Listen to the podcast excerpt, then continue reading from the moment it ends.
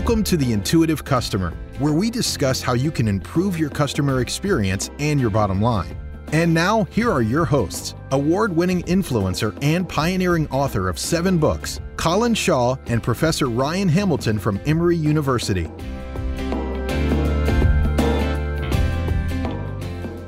If you took the number of people that watch YouTube, 1% is a bloody big number. you know? Yeah. So you get this dichotomy, don't you? You get the dichotomy between, well, it's from a YouTube perspective, it's 1%, but it's also X million people. The strategy that worked under the previous model now could potentially cause problems for Netflix, where if they're ending a bunch of these programs on cliffhangers and then never tying them up, they're actually poisoning their library. They're creating a series of shows that might be otherwise great, but that don't satisfy the need given the new long tail way that people watch television. Did you watch the both seasons of it? I did. Do you remember how it ended? No. it ended in a massive cliffhanger. So, Colin, you know that I'm into science fiction shows. Yes, we've talked about Me that. Me too. Yes. Okay. So, uh, there was a show that I watched on Netflix that was pretty amazing. It was really wildly innovative and really so it's called the OA. Oh yeah, I've seen that. Just fantastic, really Yeah. wildly creative. Yeah. and I will never ever recommend it to anyone.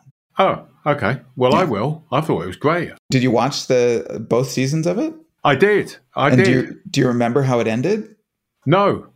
Um, it ended in a massive cliffhanger. It's kind of about people who are able to travel between multiverses, I guess, different versions of reality. Bit like this show, isn't it?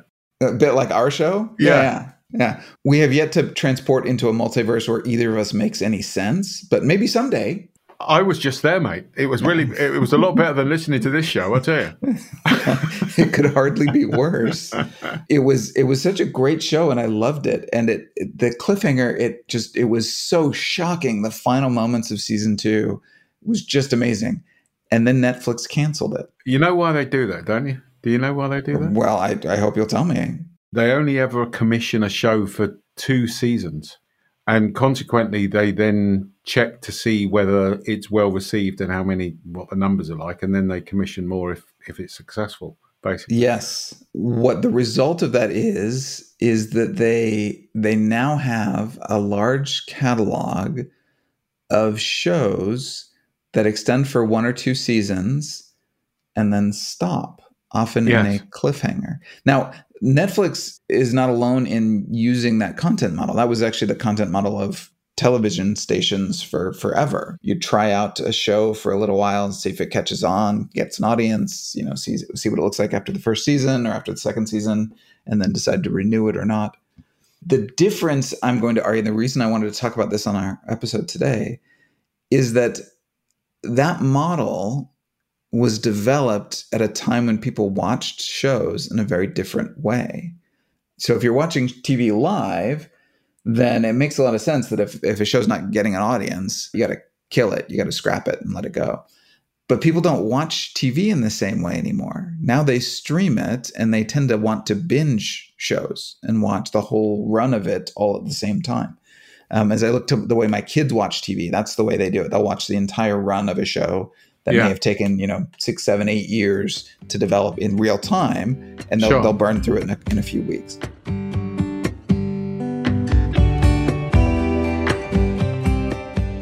Let me extend the conversation then. Yeah. because when you proposed this as a as a subject, it made me think of the long tail. Yes.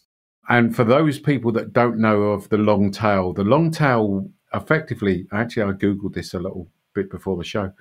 I think it was about 15 years ago. The long tail is effectively what happens on the internet, okay? Which basically is that if you look at sales of books and videos and virtually anything now, actually, obviously, if you went to stores, it was limited by the capacity of the store to be able to display a book as an example. I think books is the prototypical example. Like I think the long Yes. tail was developed to explain Amazon strategy. Yes. So the long tail basically says that if you've got a store, then all you can do is get the number of books that you can get in the in the physical space. If you're on the internet, rather than just having 500 books in a store, you could have 50 million books in a store. And therefore, the long tail is that in the store, you get the top 10% of books or whatever it may be. But on the internet, you get the top 10%, absolutely.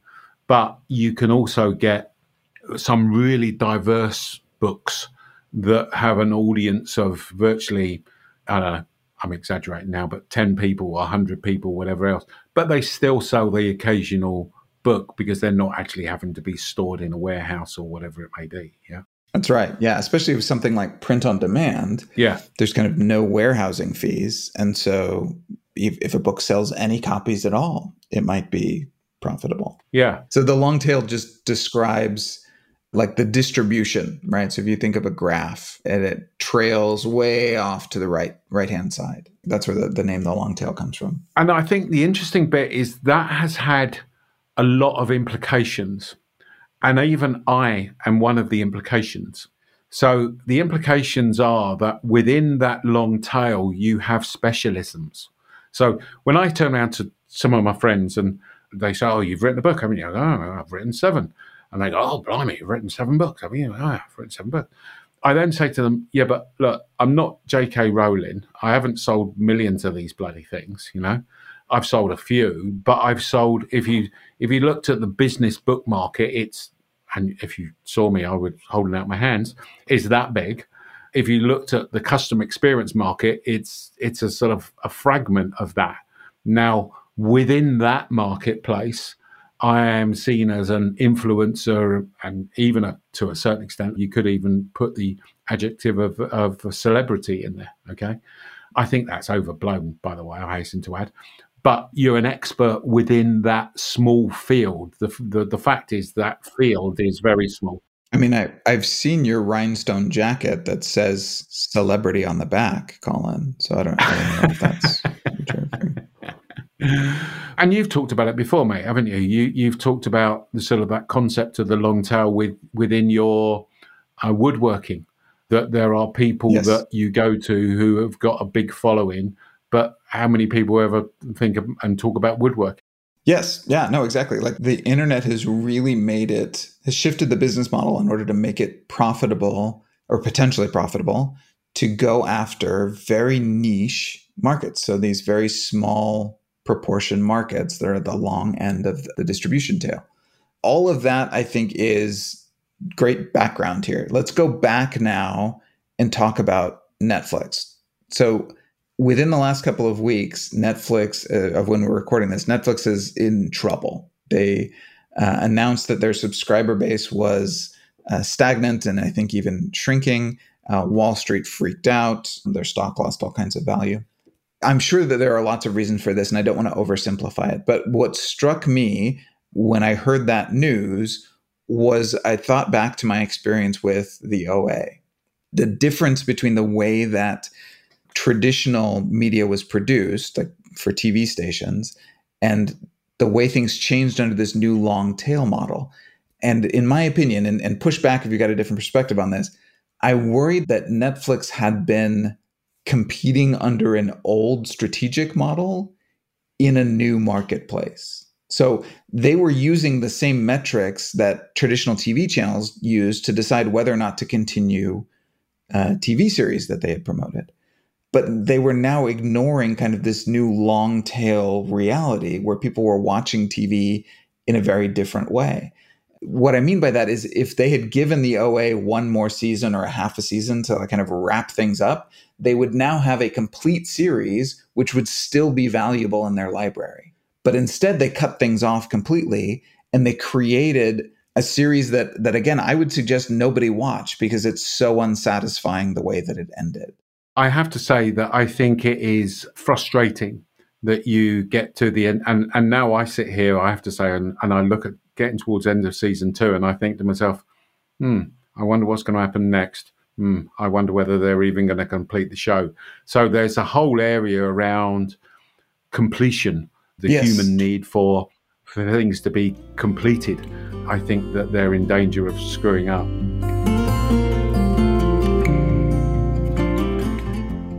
I think there's a couple of things that I would add though to it. One is I was watching a video. There's a guy that I, I follow that does uh, reviews of tech stuff. Yeah. And I was Mhm. watching him the other day, and he was talking about the fact that there was something about YouTube that was really bugging him, and that he had reported it to the people at YouTube. And he was basically going, Look, this is a really small thing, and I know that it only affects 1% of the viewers of YouTube. Yeah. However, if you took the number of people that watch YouTube, 1% is a bloody big number. you know? Yeah. So you get this dichotomy, don't you? You get the dichotomy between, well, it's from a YouTube perspective, it's 1%, but it's also X million people, which is a, a lot of people and, and potentially could be seen as a as a whole marketplace to some people, basically, to some organizations. So it made me think as we were discussing this, it made me think that, well, maybe Netflix are looking at this in the wrong way. And I, and this is where I don't know because it comes into costing in my view. Yes, obviously everyone wants the blockbuster, the squid games that everybody starts watching. But yeah, there, there is actually a long tail there.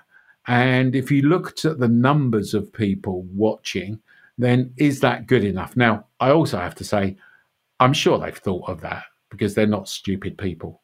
But it just made me think that two things. One is people want completion on things. Yes. So is there something they could do on there? And, and B, that whole sort of the numbers game and the YouTube thing and everything else, I think that makes it interesting. Credit to Netflix. They've done a lot of very smart things over the years. But this has been a concern of mine for them for a, a while. I think your point about completion is a really good one.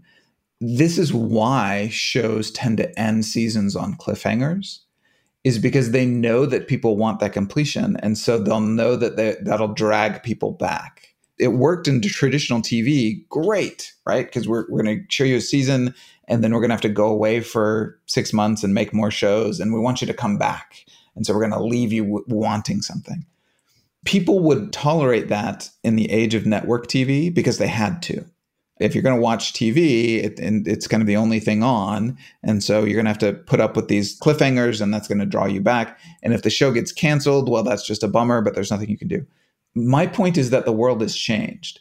And now people will routinely choose to not watch content if they know that it doesn't end with completion because they know that that's an uncomfortable feeling. And so the strategy that worked under the previous model now could potentially cause problems for for Netflix. Sure. Where if they're ending a bunch of these programs on cliffhangers and then never tying them up, they're actually poisoning their library. They're creating a series of shows that might be otherwise great, but that don't satisfy the need given the new way, the new long tail way that people watch television.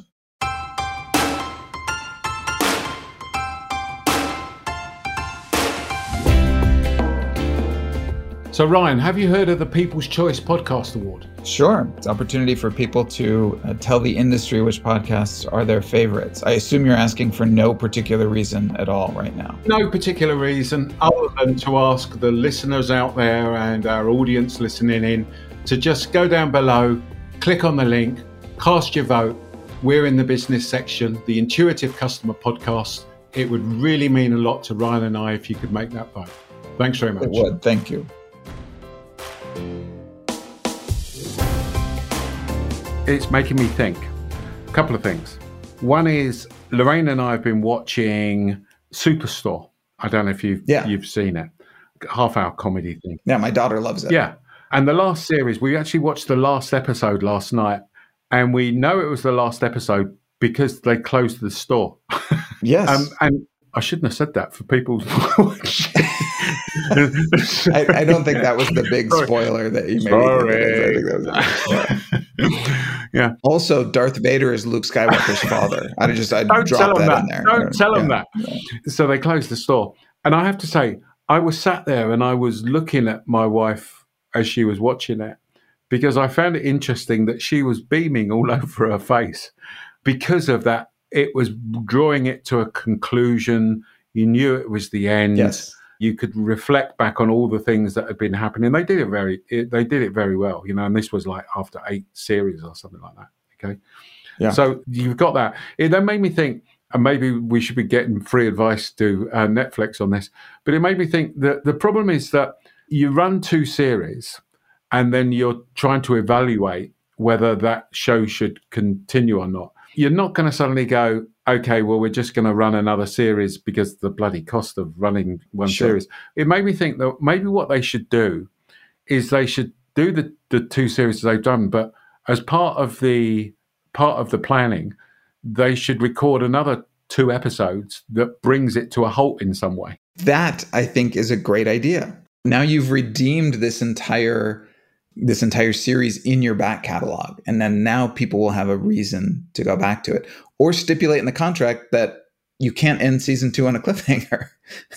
Because things are going to be uncertain let's make sure that this wraps up at least in, in an important way and then that way if we renew it we can kind of pick up some threads and start anew.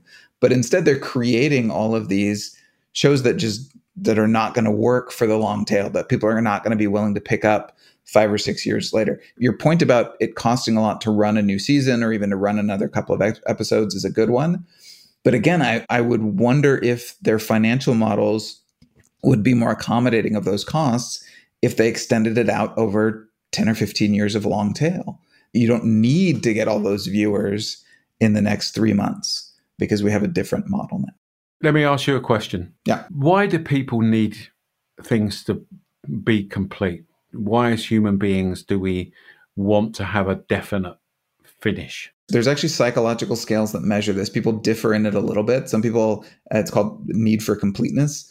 Some people are very, very high on that attribute. They, they feel that need very strongly. They need things to be tied up. There's a story that I heard when I was in uh, high school about a composer.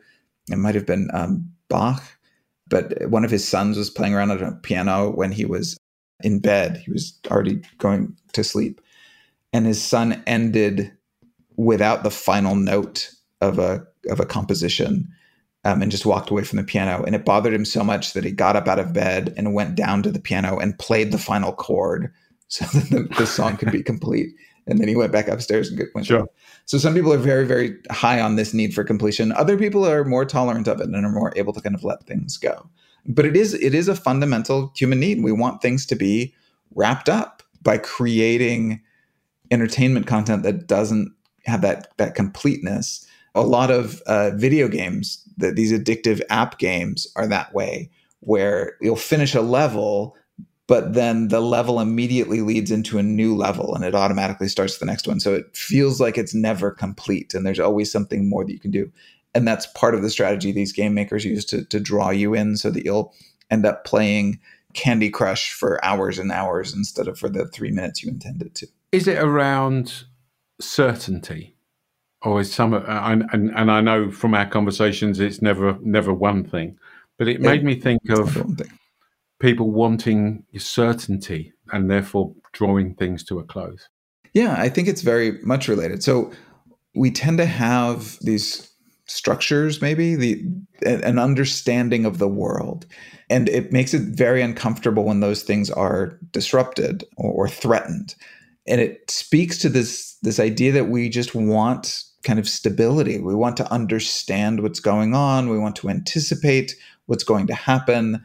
And so some of that is this predictability and some of it is is closure and some of it is certainty but i think it speaks to kind of a, a psychological sense of stability that we all tend to want in most circumstances and i think that this this also plays into that like we just we want to know how things resolve you can also think about it in terms of cognitive dissonance cognitive dissonance is a sense of imbalance a sense where things are not resolved where there are things in conflict.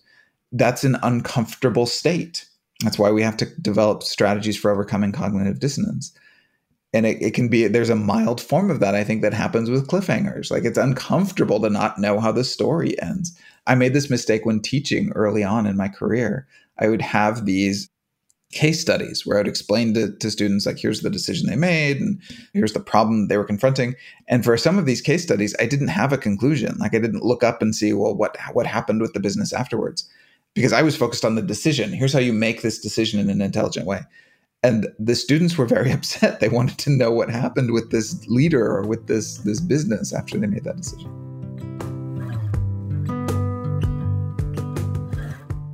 let me broaden this out from netflix i think that the, the points we made are hopefully useful to you no matter what you're doing you know what kind of customer experience you're focusing on this need for completion this need for completeness are very important drivers but i think that there's a larger point here I think that part of the reason, in my opinion, I think part of the reason that, that Netflix was stumbling is because they were competing in a way that their industry had always competed in.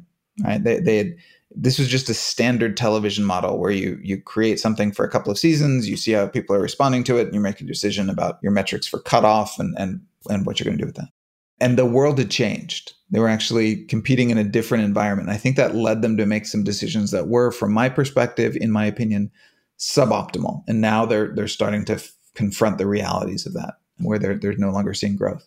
I think that that is very common in war. They often call it fighting the last war, um, where generals will learn the lessons from previous uh, military history.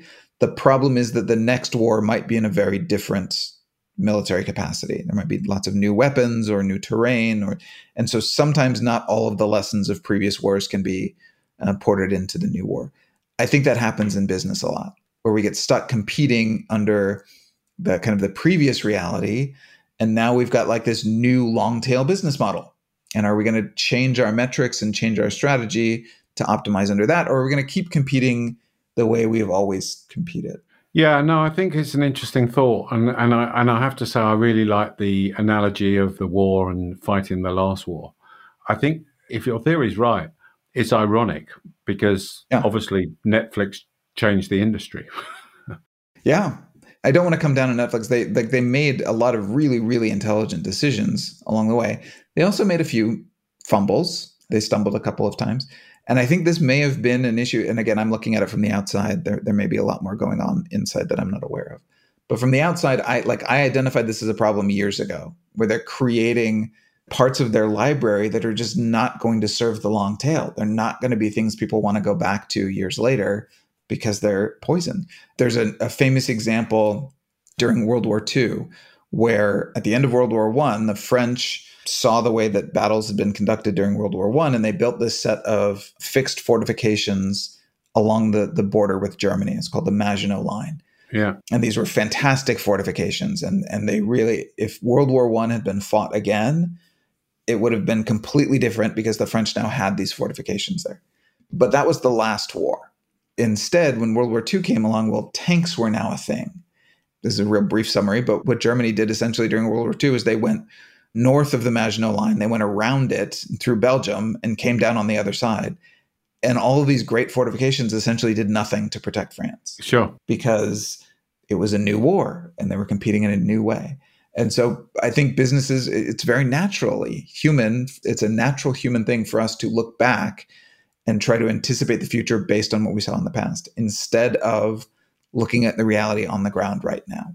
And this is a very good segue into us trailing a podcast that's going to be coming up that we will complete. So this is not a trailer where there won't be a completion.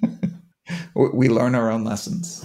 We're going to do a podcast on a book that Ryan's been reading called The Myth of Experience, aren't we, Ryan? Are you telling us we're going to give a cliffhanger now? We're going to give a cliffhanger and if you don't call in again, your life won't be worth living. In fact, not call in again, but you know, you know what I mean. Your life won't be worth living, and you won't feel complete. So that's true. We're, we're going to tell you nothing else about it other than it's the greatest thing ever. And I have to say, it's really made me think. I'm going to leave it at that. So, uh, and that will be hopefully up in a couple of weeks' time. So you better come back.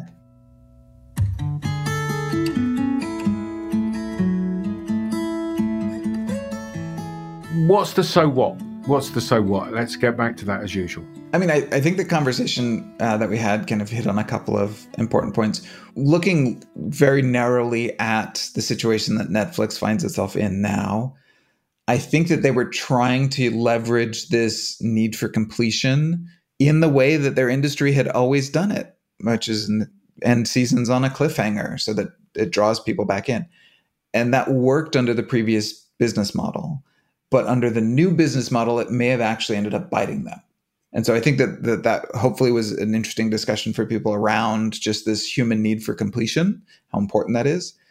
I think the broader implication is are we competing in the market as it exists now, or are we competing in the market as it existed historically? And I, I think that firms find themselves in a trap where they learn the lessons from the last war instead of fighting the new war. And I think that's a very good challenge. It, it's also very difficult, isn't it? Oh, extremely difficult. Yes. You can't predict the future. And if you knew what was going to happen, you know what? This is a great link now. You see, maybe this is where we go back to OA, how we kicked off this session, and we talk about going oh. to a, a, different planet or a different, what was it? What are we, what was OA? Was reality, dimension. Yes. Yeah. We're definitely in a different reality, mate. Uh, let me let me say that straight away. I think that's right. Well, you are anyway. So also right. Yeah. no, I thought that was really interesting. Thank you for suggesting that. That was a really interesting thought. The trouble is now, every time I watch Netflix, I'm going to think about it, and I'm going to think I'm frustrated. I can't. I don't know what's going to happen at the end here. So anyway, we hope you enjoyed today's show. If you did, just a reminder it would be really great if you could vote for us in the People's Choice Podcast Award. The voting is only in the month of July. The link is in the show notes, and it really doesn't take long to cast your vote. And it would really mean a lot to both Ryan and I. Thanks very much. Cheers.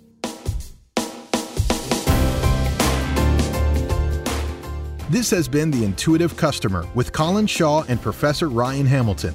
But it doesn't end here.